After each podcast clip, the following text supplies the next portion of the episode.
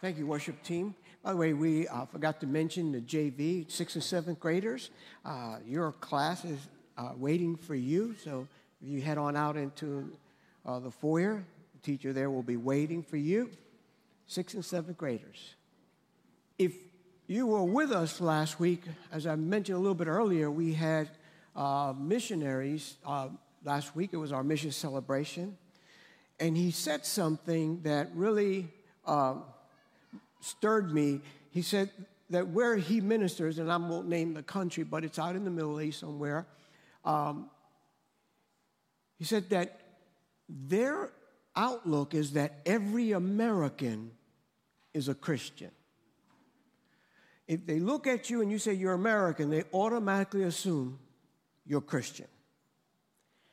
And I remember growing up, my parents would tell us if anybody asks you your religion, you tell them you're Christian. Now, in those days, you could ask about religion on applications and all that. Of course, now you can. Uh, but I remember, even though I didn't go to church, I was still a Christian. And so I really began uh, considering this label, this title uh, that we embrace so easily. And so I started to just ask some questions. What does it mean to be Christian? I mean, if you identify yourself as a Christian, what does that mean?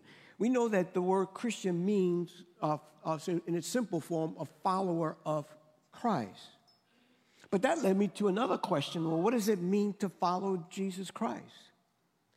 These are the questions that we are going to uh, look to the Lord to an- help us answer this morning as we continue in this series that we called Remarkable. We've been taking a little journey through the Gospel of Mark. And so uh, to this morning, we're going to look at chapter 8, beginning in verse 27. Mark chapter 8, beginning in verse 27. Jesus and his disciples left Galilee and went up to the villages near Caesarea Philippi. As they were walking along, he asked them, Who do people say I am? Well, they replied, Some say John the Baptist, some say Elijah, and others say you are one of the other prophets. Then he asked them, But who do you say I am? Peter replied, You are the Messiah. But Jesus warned them not to tell anyone about him. Then Jesus began to tell them that the Son of Man must suffer many terrible things and be rejected by the elders, the leading priests, and the teachers of religious law. He would be killed, but three days later, he would rise from the dead.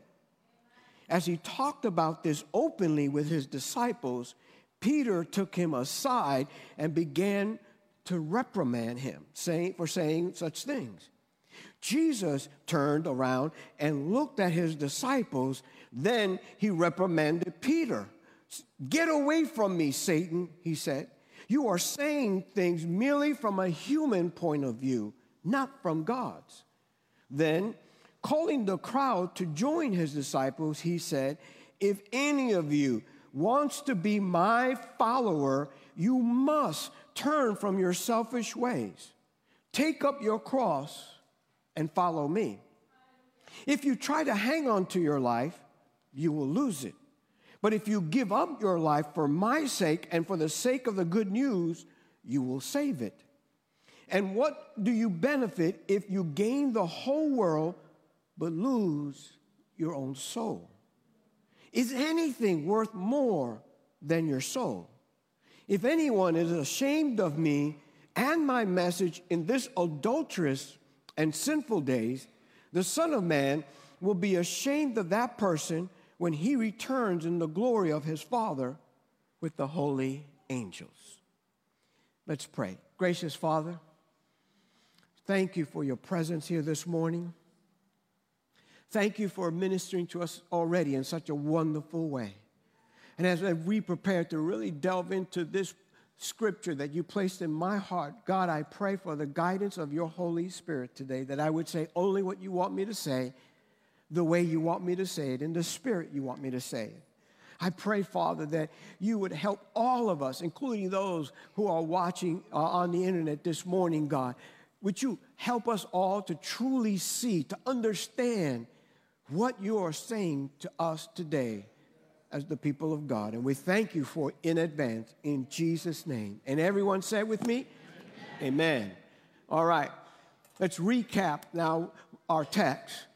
Notice that Jesus asked the disciples, Who do people say that I am. And some say, hey, you're, you're, you're, John the Baptist. Remember, John the Baptist had been killed. So some people are thinking that he's the reincarnation of John the Baptist. Some said, you're Elijah, the old prophet. They, Elijah was considered the major prophet in Israel. So there, and, and uh, it spoke, the Bible speaks about Elijah coming back. So now they're thinking, well, maybe you're, some people think you're Elijah. And some said, no, some people think you're one of the other prophets. And then Jesus asked the disciples, well, who do you say that I am? Who do you, what do you tell people about me? What's your perspective about who I am? And Peter speaks up, You're Messiah. You're the Messiah. You're the anointed one. You're the one that we, the people of God, are waiting for, the great deliverer. And Jesus now begins to tell them about what is going to happen soon. That soon he's going to be arrested, that the religious leaders are going to be the one behind all of this, and that they're going to persecute him, and that ultimately he would be crucified and die, but on the third day, he would raise from the dead. Now, Peter, he's hearing all this.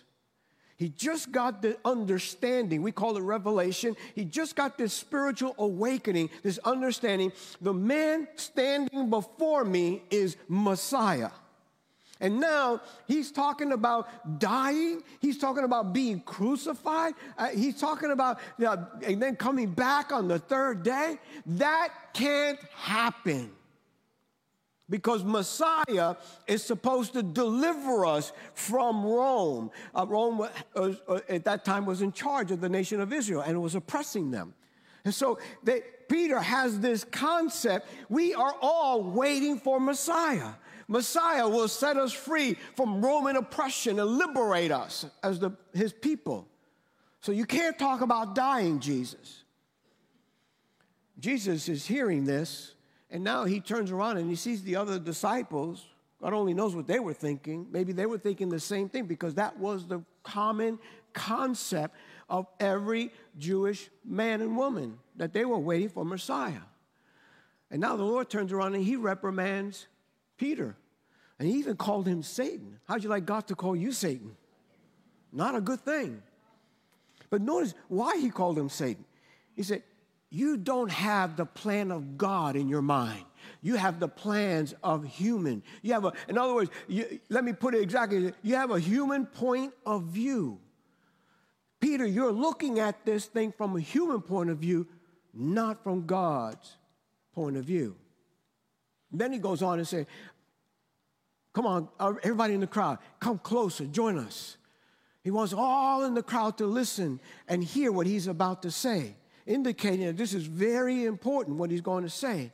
And now he says, If any of you want to be my follower, if you want to be a follower of Jesus Christ, a Christian, here's what you have to do you have to now get to that place where you have to turn from your selfish living.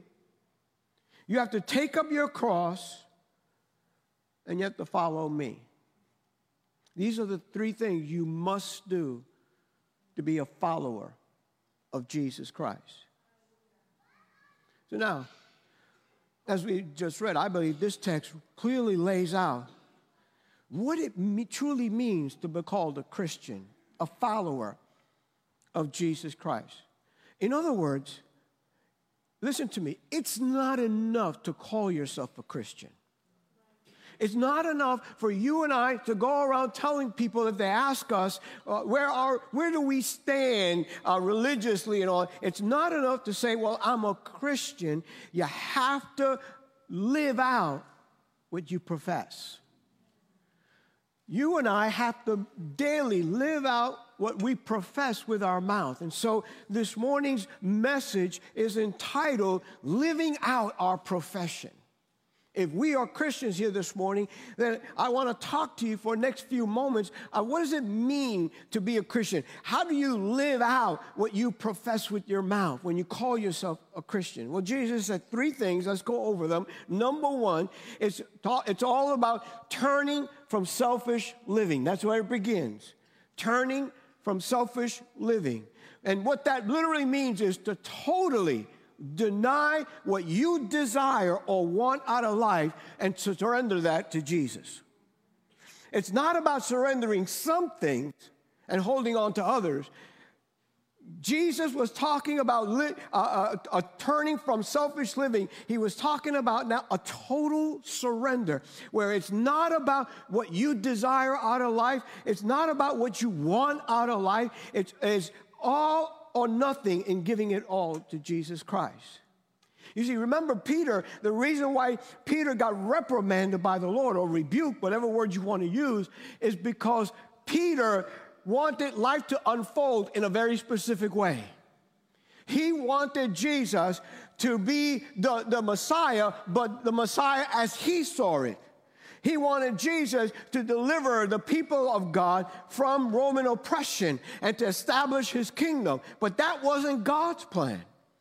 And there are times that you and I can begin living selfishly in that we live are so selfish we don't realize we want God to embrace our plan, not his plan. We want God to bless our plan, not his plan. And no matter how you sugarcoat or how you camouflage it, the moment you're looking at what you want, you've now become selfish. And Jesus said, if you want to be my follower, you must. Everybody say must with me this morning. Now, must doesn't mean you have an option. In other words, there's no getting around it. There's no loophole in this thing. If you want to call yourself Christian, if you want to be my follower, it begins with you must turn from selfish living. See, selfish living can easily be identified in that we are thinking externally. We're thinking about the physical life, where Jesus is always thinking internally, the spiritual life. Whenever our focus shifts from the internal to the external, we begin living selfish lives. Because we begin seeing this is what I want, so I have to go after that. This is what I'm, I'm striving for, so I have to now uh, uh, rearrange my life. And all of a sudden, and I'm not saying these things in and of themselves are bad. Listen to me what I'm saying this morning.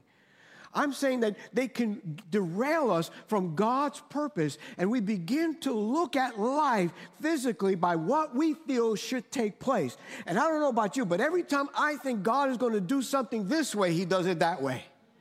Why? Because God Himself says in His Word, Your ways are not my ways. Right? How you think is not the way I think, God is saying. And oftentimes we get into trouble, don't we? Because we, we, we and even get frustrated at God because we, like Peter, we have this perspective. Think about this for a moment. Peter just said, You are the Messiah. For a Hebrew to say that, he was literally saying, You are God. And then he turned around and rebuked God.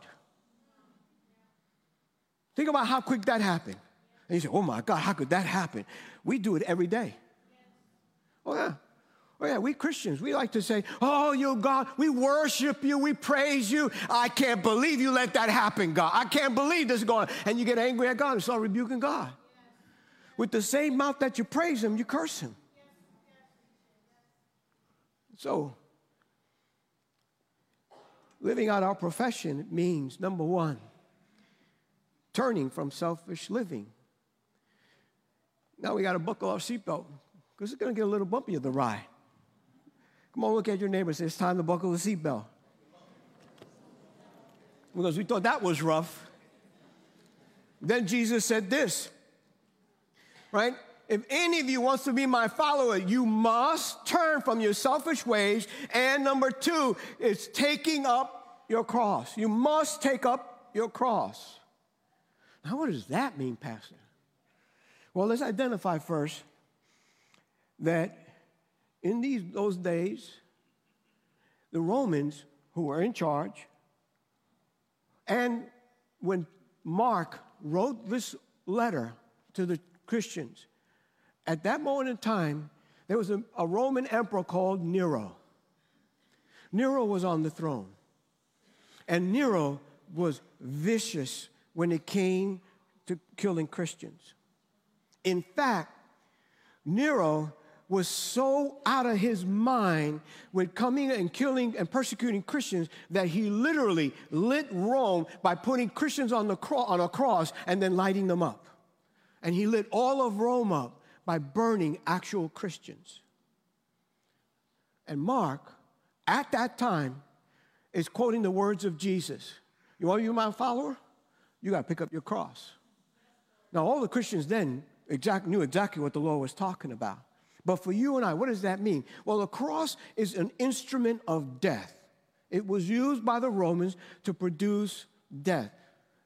So for you and I, the Bible says this in the book of Galatians, chapter 20, in verse 2 I have been crucified with Christ, and I no longer live. Say that with me.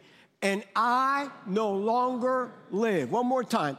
And I no longer live. But listen, but Christ lives in me. The life I now live in the body, I live by faith in the Son of God who loved me and gave himself for me. Now, what the Apostle Paul was saying here is this once you embrace Christ as your Savior, once Jesus comes and lives in your heart by His Spirit, now He takes up residence there, and you and I have a choice every single day. Multiple times during the day. Who's going to live through this body? Are you going to live through the body, or is Jesus going to live through the body?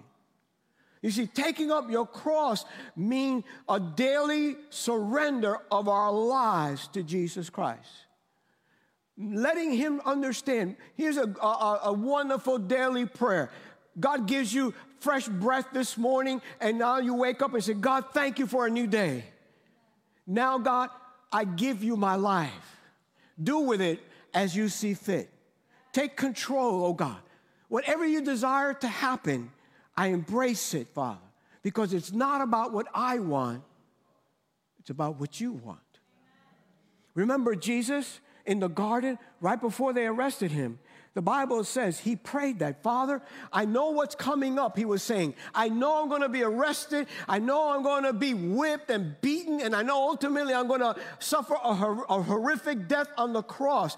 God, I, I don't want that to happen, but not my will, your will be done. What was Jesus simply praying? He was praying, Here's my life. Do with it as you see fit. And he embraced the will of the Father.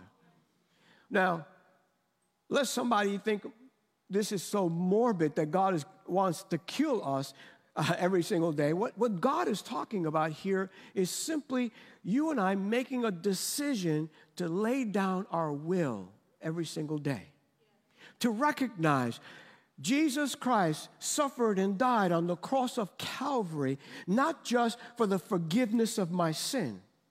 He died so that he can come and take up residence in my soul by his spirit. And now I belong to him. For at one point, I belonged to sin. I was a slave to sin. It was my master. Every single one of us, before we embrace Christ as our Savior, we're all born a slave to sin.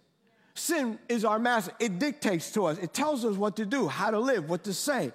And all of us have been in that place where we have done something or said something that we know was wrong, but somehow we just didn't have the wherewithal to stop. That sin controlling us.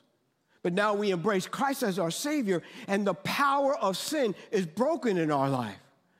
But see, now we have shifted masters. Now sin is no longer our master, but now we belong to Christ, who paid the price. We belong to God the Father because he, the price was the blood of his Son. Now we love to say, I belong to God when it comes to prayer, when it comes to God coming to the rescue. Yeah, devil, you, I belong to God. I'm a child of God. God is going to see me through. That is wonderful and important to believe that and always remember that. But we can't forget the other side of that coin that belonging to God means my life is His to do with as He sees fit. Now, the problem is we have this understanding that is unbiblical in much of Christianity. People think God exists to serve us and not the other way around. See, Christianity is the understanding I exist to serve God, He doesn't exist to serve me. God had mercy on me and forgave me of my sins. God poured His Spirit in my heart. Man, I feel great. I have life where I didn't have life. And now God's got me on this incredible journey that He has a great plan for my life. But I still have to say yes to that plan. Every single day, I have to come to that place where I pick up my cross. That symbolism means that I surrender to God my will and say, God, let your will be done in my life today. Wherever it's going to take me, God. That's what it means to live out what we profess with our mouth, you see. It's why Jesus said this the road that leads to destruction, to hell, is wide and easy. And everybody travels on that road. But the road that leads to eternal life is narrow and it's hard and few choose it. Why? Because to choose that means I choose to lay down my life. I choose to surrender everything to God. And we know when we have not made that choice, when we are insistent upon doing what we want, and then we want God to bless it. You see? It's been the problem of God's people from the moment God set his people free through Moses and he began that journey the children of Israel have always had that thing where they come to a place where they want what they want and then they want God to bless it. And now entering Christianity, and now we have God's people afresh and anew with the Spirit of God, with mercy and grace every single day, experiencing all the wonderful things, and yet we have a difficult time surrendering. That's a bad word to a lot of us saying, I'm not going to surrender my life to God. I mean, what if He makes me a missionary? Well, what if He does? Is not your life belong to Him? You like to say that when you want Him to come to your rescue. But see, we need to recognize God is not a killjoy. Let me just say that. People think surrendering, if I surrender my life to, the, to God, that's it, I'm not going to enjoy life anymore. You know, because you think that the devil has convinced you to believe that somehow surrendering to God, oh my God, he's going to make me a missionary in Antarctica and I hate the cold. Oh my God. We think the worst.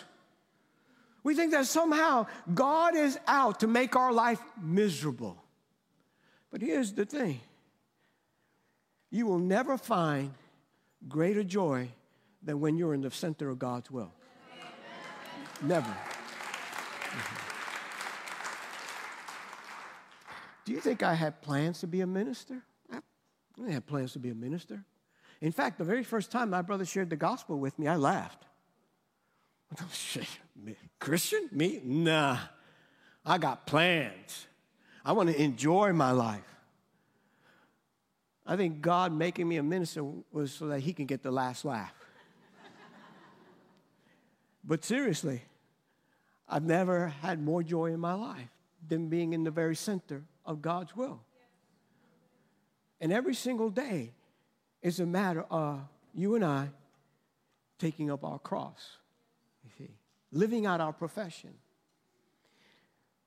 So, number one, living out our profession is turning from selfish living. Number two, Jesus said is take up your cross. So it's taking up our cross.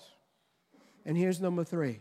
And he said, You have to take up your cross and follow me. Following Jesus is the third point.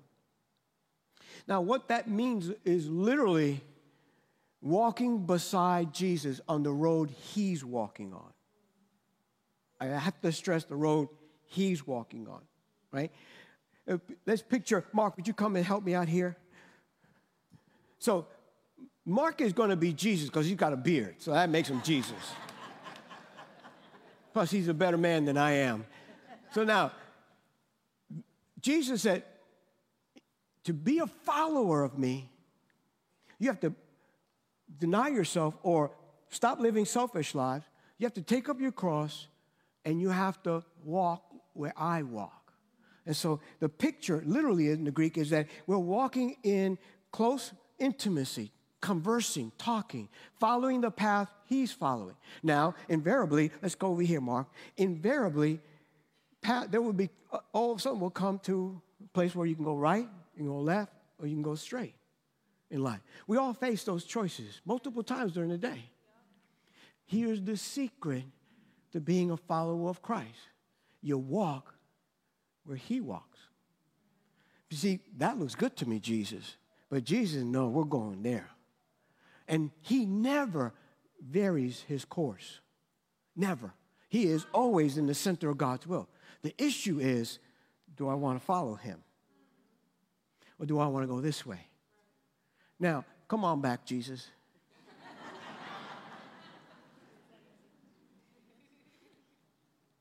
the part where we miss up oftentimes is not realizing how crucial it is to follow close to Jesus.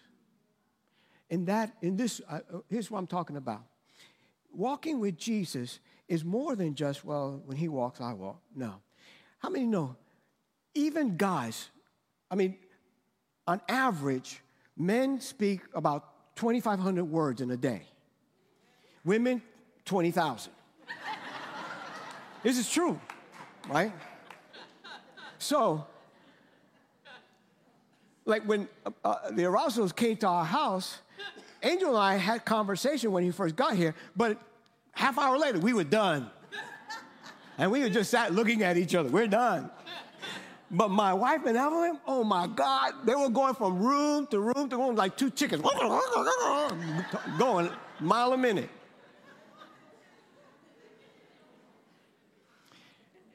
Some of us think that Christianity is okay not talking to Jesus. In other words, come back over here, Mark, please. What the Lord was talking about here is this you can't be a follower, you can't be a true Christian if you don't spend time conversing with me. Jesus died on the cross to forgive us of our sins. Wonderful. He died on the cross to reveal to us a path that God has for our life. Wonderful. But here's the major thing of what He desires close relationship, intimacy. He wants to talk to us, and He wants you to talk to Him. And some of us, we get so bent out of shape, we get overwhelmed. And I, I mean, in the morning, I talk to God and I say, okay, Evelyn is coming over, and oh my God, she's never gonna shut up, God. What am I gonna do, God? you think I'm kidding? yeah, I am. but I talk to God and I converse with God if, as if I'm talking to my best friend because He is my best friend, right? And some of us think that we have to get so overwhelmed and, and we get intimidated. I don't know what to tell Him. Sure, you do. And thank you, Mark. You can sit down. Come on, give Jesus a hand.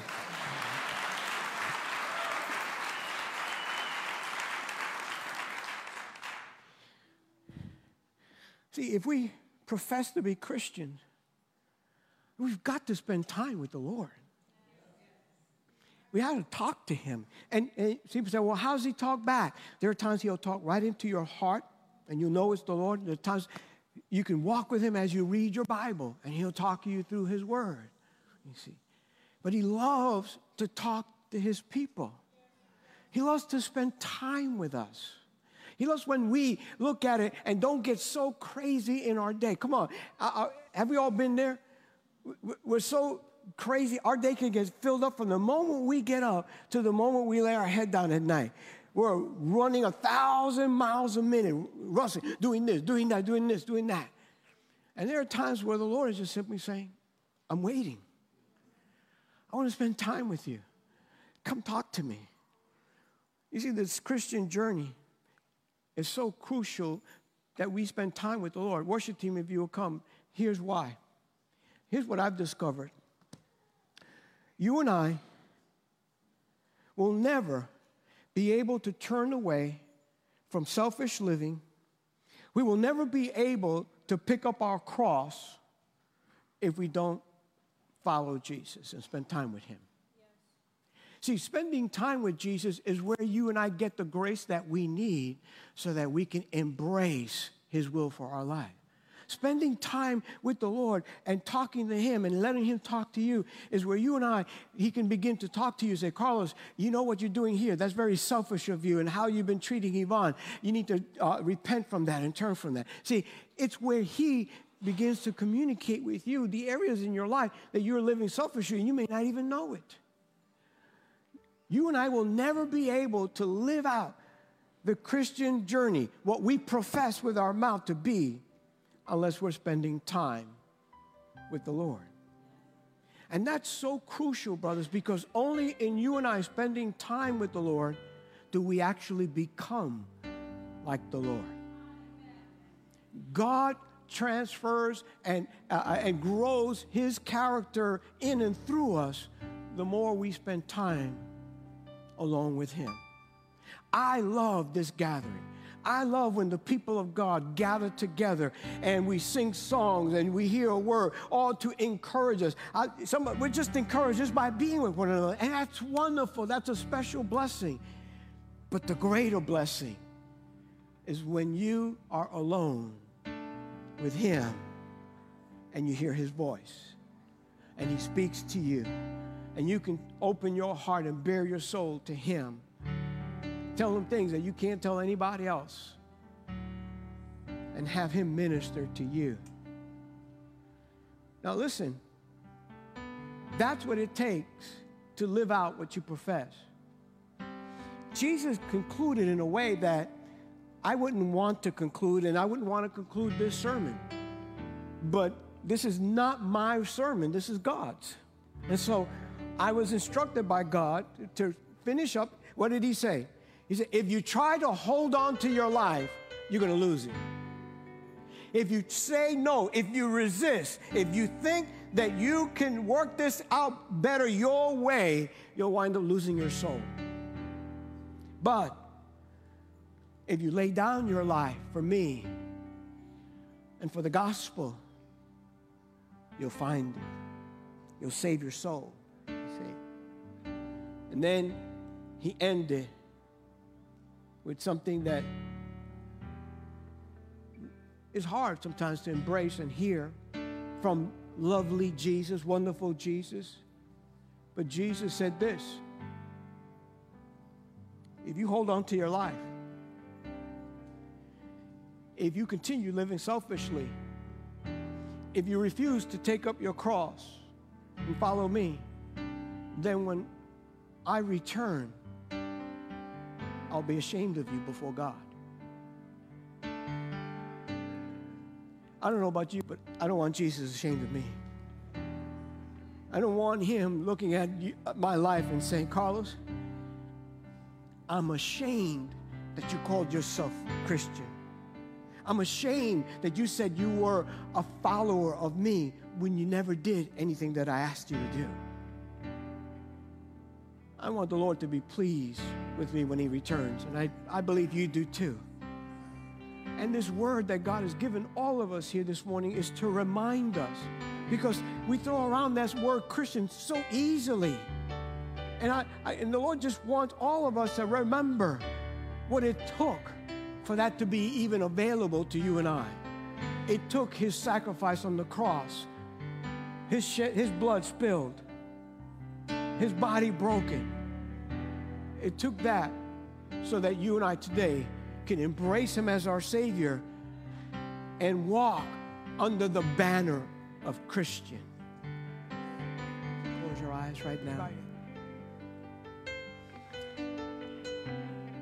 In a moment, I'm going to pray for all of us that are Christians here today that God will help us to live out what we profess.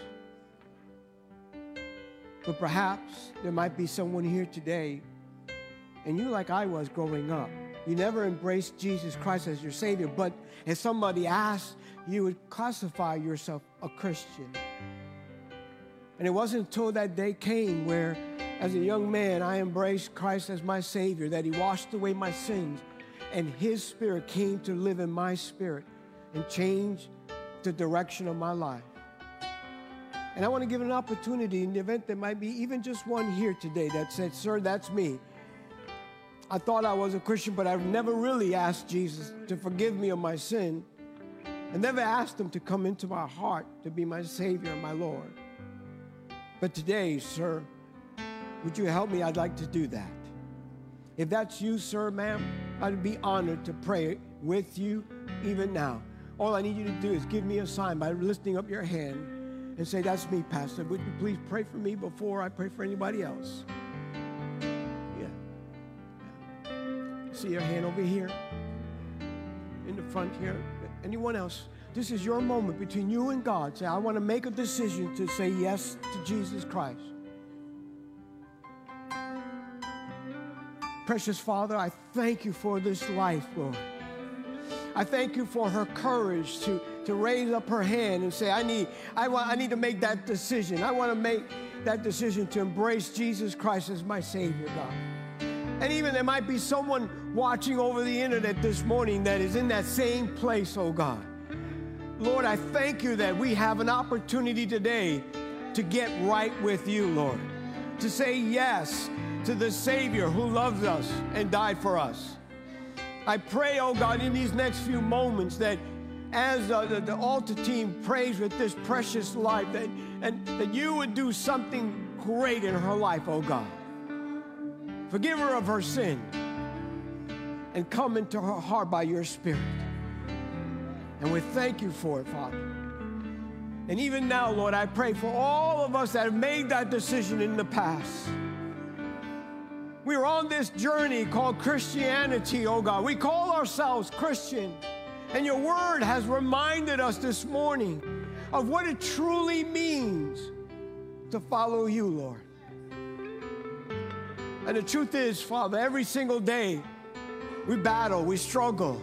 Every single day, this old self wants to uh, act selfishly, oh God. We want things our way. We want to do things. We want what we want. And oftentimes, oh God, when we resist uh, uh, leaving those selfish ways, we wind up getting in so much trouble. Help us to say no to selfish ways today. Let your grace and strength abound in our life today so that we can also pick up our cross. It's not about our plans, it's about your plans. And the word declares that you have a plan not to harm us, but to prosper us, to give us hope, and to give us a future. So I pray today, God, that for the strength and the grace that we need, oh God, to take up our cross, to embrace your will for our life. And lastly, Father, I pray that we would recognize how critical it is to follow you, to spend time with you, Lord, to walk where you walk, to converse with you, oh God, throughout the course of the day. Give us an ear to hear your still small voice. Help us, oh God, when we even open up our, the Bible, that, that you will speak to us clearly through that, oh God. I come against every lie of Satan that tells us we can't have an intimate relationship with you. It's not for us. Lord, it's for every child of God. It's what you desire to do. You desire a deep relationship with all of us. May it happen in all of our lives. We thank you for all that you are going to do, oh God. We thank you that we can walk this path with you, God. We thank you that we can be identified by your name, oh God. What an honor and a privilege it is, oh God. And I thank you that we can live this life that in turn will bring great glory and honor to the name of Jesus Christ. And we bless you for it in that precious name. And all God's people said, Amen and amen. Come on, sing it one more time.